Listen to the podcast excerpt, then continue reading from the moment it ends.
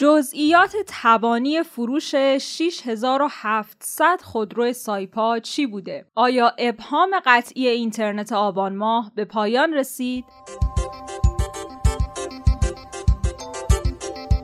سلام امروز دوشنبه دوازده خرداد ماه پادکست خبری پادیو رو میشنوید. در پادیوی امروز از آخرین اخبار آتش سوزی جنگل های زاگروس گفتگو با متهم پرونده سایپا تصمیم جدید ایران در مورد جعب سیاه هواپیمای اوکراینی و وضعیت کشور صد روز بعد از درگیری با کرونا رو براتون خواهیم داشت.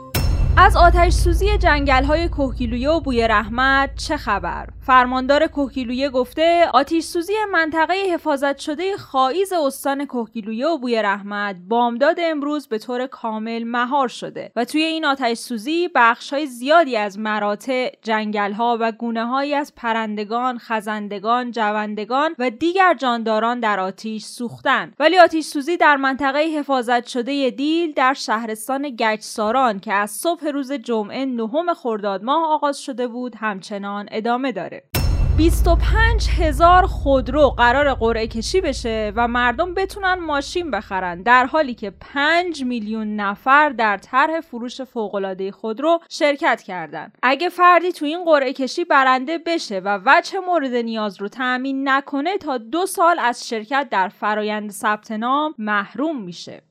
جزئیات اتهام تبانی فروش خودرو تیتر روزنامه شرق در گفتگو با متهمان پرونده سایپا بود. پرونده سایپا از اون پرونده هایی بود که سلطان خودرو ازش بیرون کشیده شد. پرونده ای که علاوه بر صدور حکم اعدام برای یه زوج که بهشون گفتن سلطان خودرو احکامی هم برای مدیران سایپا و نمایندگان مجلس صادر شد. رضا تقیزاده ماکویی معاون سابق بازاریابی و فروش سایپا که الان هم توی زندان اوین به سر می‌بره. به بعضی از سوالای این روزنامه در مورد فساد خودروسازی جواب داده. تقیزاده گفته مشکلات به دوره مدیریت من مربوط نیست. سال 96 که من تو سایپا بودم قیمت پراید 22 میلیون بود. مشتریای ما 5 میلیون تومن می‌دادن و مابقی رو توی اقساط 24 ماه خودرو میخریدن. این خودرو بین 400 تا 500 هزار تومن گرونتر از خودروهای تحویل یک ماهه بود که این اختلاف قیمت هم عرف بازاره. موقعی که من از شرکت خارج شدم 40 هزار ماشین تو پارکینگ داشتیم که نفروخته بودیم. ظرفیت اسفند و بهمن 96 و 6 ماهه اول 97 هم خالی از تعهد بود. خبرنگارای روزنامه شرق وقتی ازش پرسیدن در پرونده شما اومده که با نجوا لاشیدایی و وحید بهزادی برای اخلال در نظام توزیع تبانی کردی چرا این اتهام رو بهت زدن؟ در صورتی که الان هم میگی چهل هزار ماشین تو پارکینگ بوده. تقیزاده جواب داده که وقتی خودرو تولید میشه اول آگهی میدیم. مصرف کننده خودرو رو می‌خره. ولی وقتی تولیدمون بره بالا دیگه مصرف کننده هم نباشه تو این شرایط مجبوریم از روش مشارکت تو تولید استفاده کنیم. حالا این روش مشارکت تو تولید چیه؟ این در واقع همون روشیه که وحید بهزادی و نجوا لاشیدایی طبق این بند از قانون با سایپا قرارداد میبندن. اینجوری که اینا تعدادی خودرو رو برای ماهایی که سایپا مازاد بر فروش عادی تولید داره قرارداد میبنده و در واقع سایپا از اونها پول دریافت می‌کنه. اما شرایط عرضه خودرو توی نمایندگی ها مطابق با ضوابط سایپا تو این روش هم خودروساز می‌تونه از تحویل خودرو انصراف بده هم خریدار. قیمت خودرو هم بر اساس بهای روز تعیین میشه. یعنی مثلا اگه خودروساز قرار یه سال دیگه خودرو رو تحویل بده قیمت یک سال دیگر رو برای این خودرو می‌زنه. نه قیمتی که مال امروزه. مثل پیش خرید نیست. وقتی یکی پیش خرید می‌کنه ماشین رو قیمت نهایی رو همون اول براش مشخص می‌کنن. ولی تو طرح مشارکت در تولید خودرو خریدار بر اساس قیمت روز مبلغ رو تحویل میده. نحوه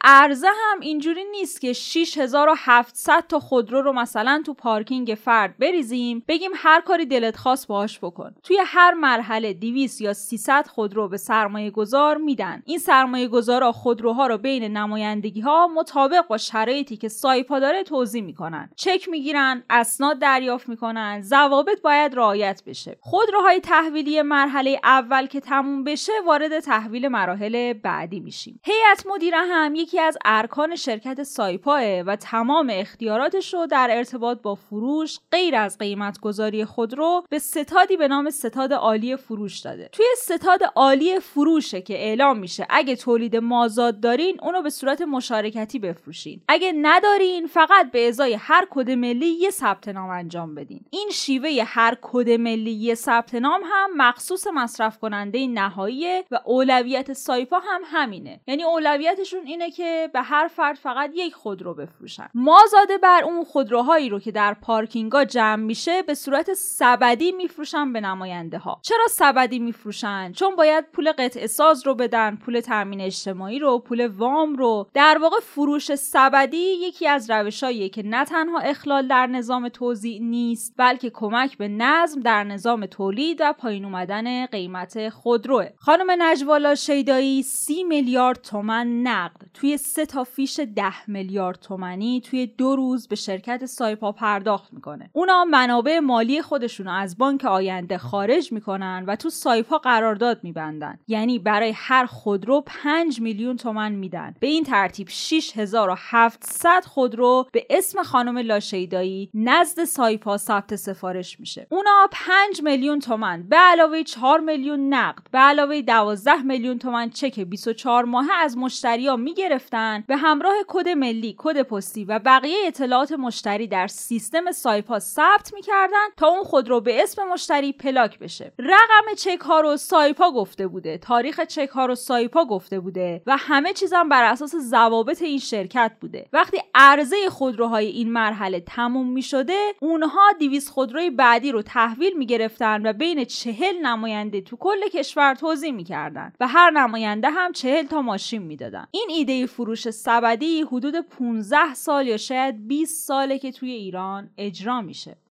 پرداخت یارانه به متولدان جدید مشروط شده. آینامه اجرایی منابع و مصارف هدفمندی یارانه ها در جلسه هیئت دولت تصویب شده که بر اساس اون موالید جدید صرفاً با تایید وزارت تعاون و در صورت وجود منابع به تشخیص سازمان هدفمندی یارانه ها مشمول دریافت یارانه ایران در مورد جعب سیاه هواپیمای اوکراینی تصمیم جدیدی گرفته. ایسنا با اعلام این خبر نوشته مقامات ایرانی در واکنش به تأخیر طرف اوکراینی در پاسخ به پیشنهاد ایران در خصوص جعب سیاه هواپیمای اوکراینی و همچنین روشن شدن گامهای بعدی اقدام در این زمینه تصمیم گرفتن جعب سیاه این هواپیما رو به کشور دیگه ای که احتمالاً فرانسه باشه ارسال کنند.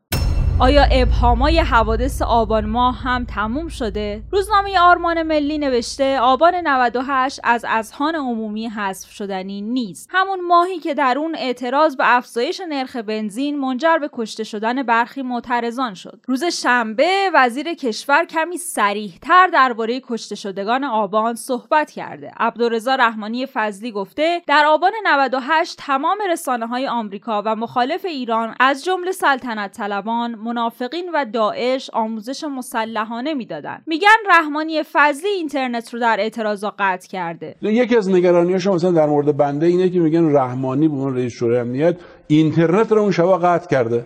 خب حتما قطع می‌کنن.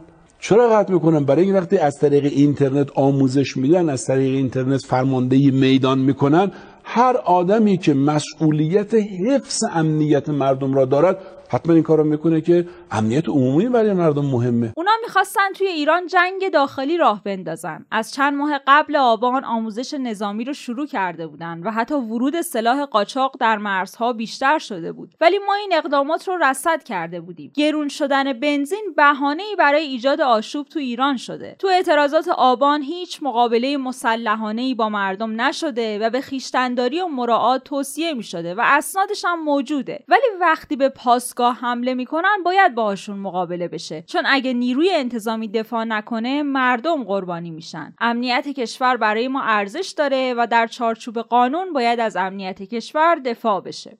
تظاهرات اعتراضی آمریکا همچنان ادامه داره. روزنامه واشنگتن پست نوشته بیشتر از 2500 نفر از شهروندان معترض آمریکایی که علیه نجات پرستی پلیس این کشور در قتل بیرحمانه جورج فلوید شهروند سیاپوست آمریکایی در سراسر آمریکا تظاهرات کردند بازداشت شدند. همچنین در واشنگتن مقررات منع رفت و آمد اعلام شده. کریس جانسینگ خبرنگار MSNBC فاش کرده که دونالد ترامپ رئیس جمهور آمریکا از بیم معترضان روز جمعه برای مدتی خیلی کوتاه توسط سرویس مخفی به پناهگاه زیرزمینی در کاخ سفید منتقل شده.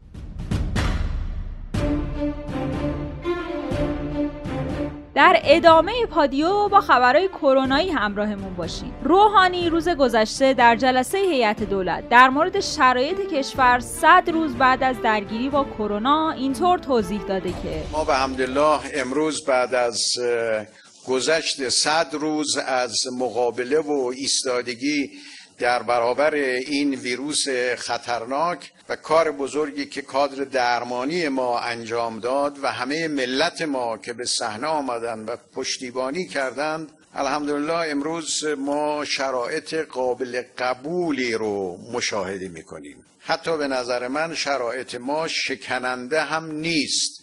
اگر همه ما اونچه تا امروز مردم ما با وفاداری و اتحاد و پشتیبانی از کادر درمان در صحنه بودن اگر ادامه بدیم ما حتی شرایط شکننده هم نخواهیم داشت و اگر در بعضی از استانها هنوز شرایط سختی وجود داره حتما با کمک مردم از این شرایط سخت عبور خواهیم کرد. رئیس جمهور در مورد اینکه نرخ باز تولید ویروس کرونا هم در کشور ما به چه عددی رسیده گفته؟ حالا ممکنه در یکی دو استان شرایط ما هنوز در این حد نباشه ولی در کلیت کشور ما نرخ باز تولید ما زیر یک هست. و همون معروف به آر زیرو هست. وقتی کشوری زیر یک قرار می‌گیره به معنی یک نوع اطمینان بخشی در اون کشور هست که به وجود آمده.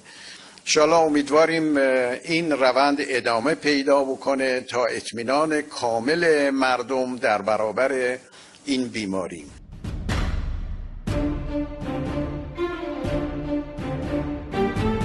آیا موج سوم کرونا هم تو راهه؟ یک متخصص بیماری های عفونی گفته در حال حاضر در خوزستان، سیستان و بلوچستان، کرمانشاه و هرمزگان موج دوم اپیدمی در حال جریانه و در تهران موج دوم به صورت خیلی آهسته تری پیش میره. در صورتی هم که موازین بهداشتی رعایت نشه منتظر موج سوم هم هستیم.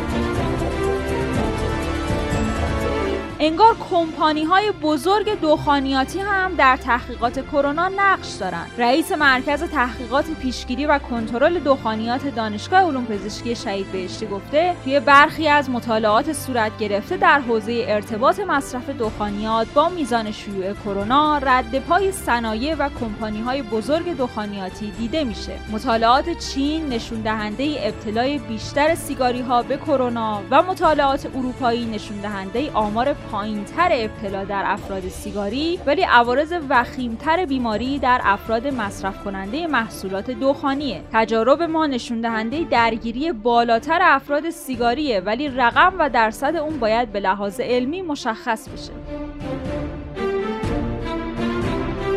کرونا احتمالا از نوامبر در اروپا بوده. در واقع محققان فرانسوی با گرفتن سیتی اسکن از 2500 نفر به چنین نتیجه ای رسیدن اونا مشابه کووید 19 رو در بدن فردی دو ماه قبل از ثبت اولین مورد رسمی کرونا ویروس مشاهده کردند و به این ترتیب این ویروس در فرانسه قبل از تاریخ رسمی که اعلام شده وجود داشته. بر اساس تازه ترین پژوهش های صورت گرفته نه تنها گلو درد، تب و از بین رفتن حس بویایی بلکه بروز سردرد و گاهی تشنج هم می‌تونه نشونه ای از ابتلا به ویروس کرونا باشه.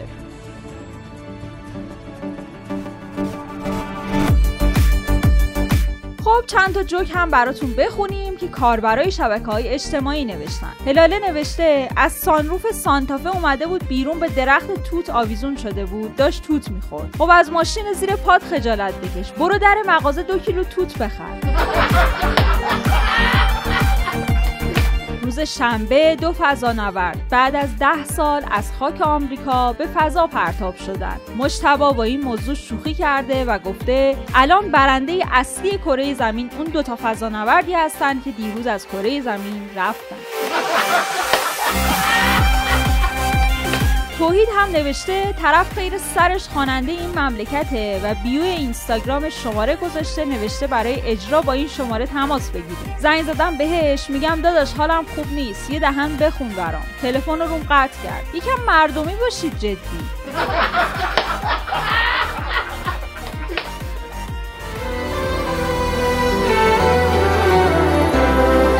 پادیای امروز رو من زهرا ادیب براتون اجرا کردم و طبق روال همیشه در انتها با یک قطعه موسیقی پادیو رو به پایان میرسونیم. امروز هم آهنگ پناه عاشقان از آرون افشار تا فردا عصر. خداحافظ. من بریدم از همه رسیدم به تو به تو پناه عاشقانم.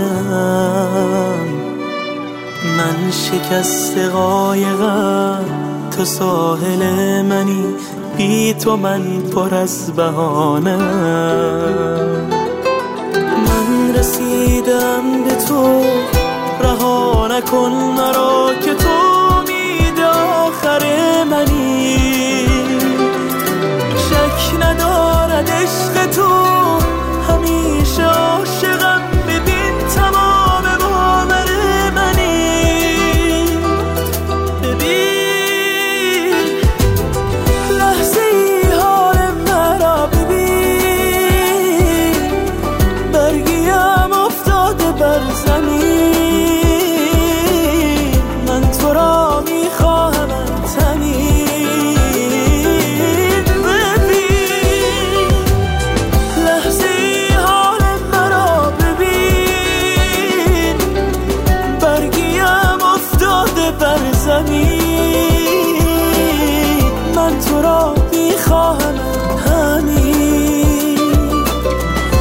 تو را می‌خواهم همین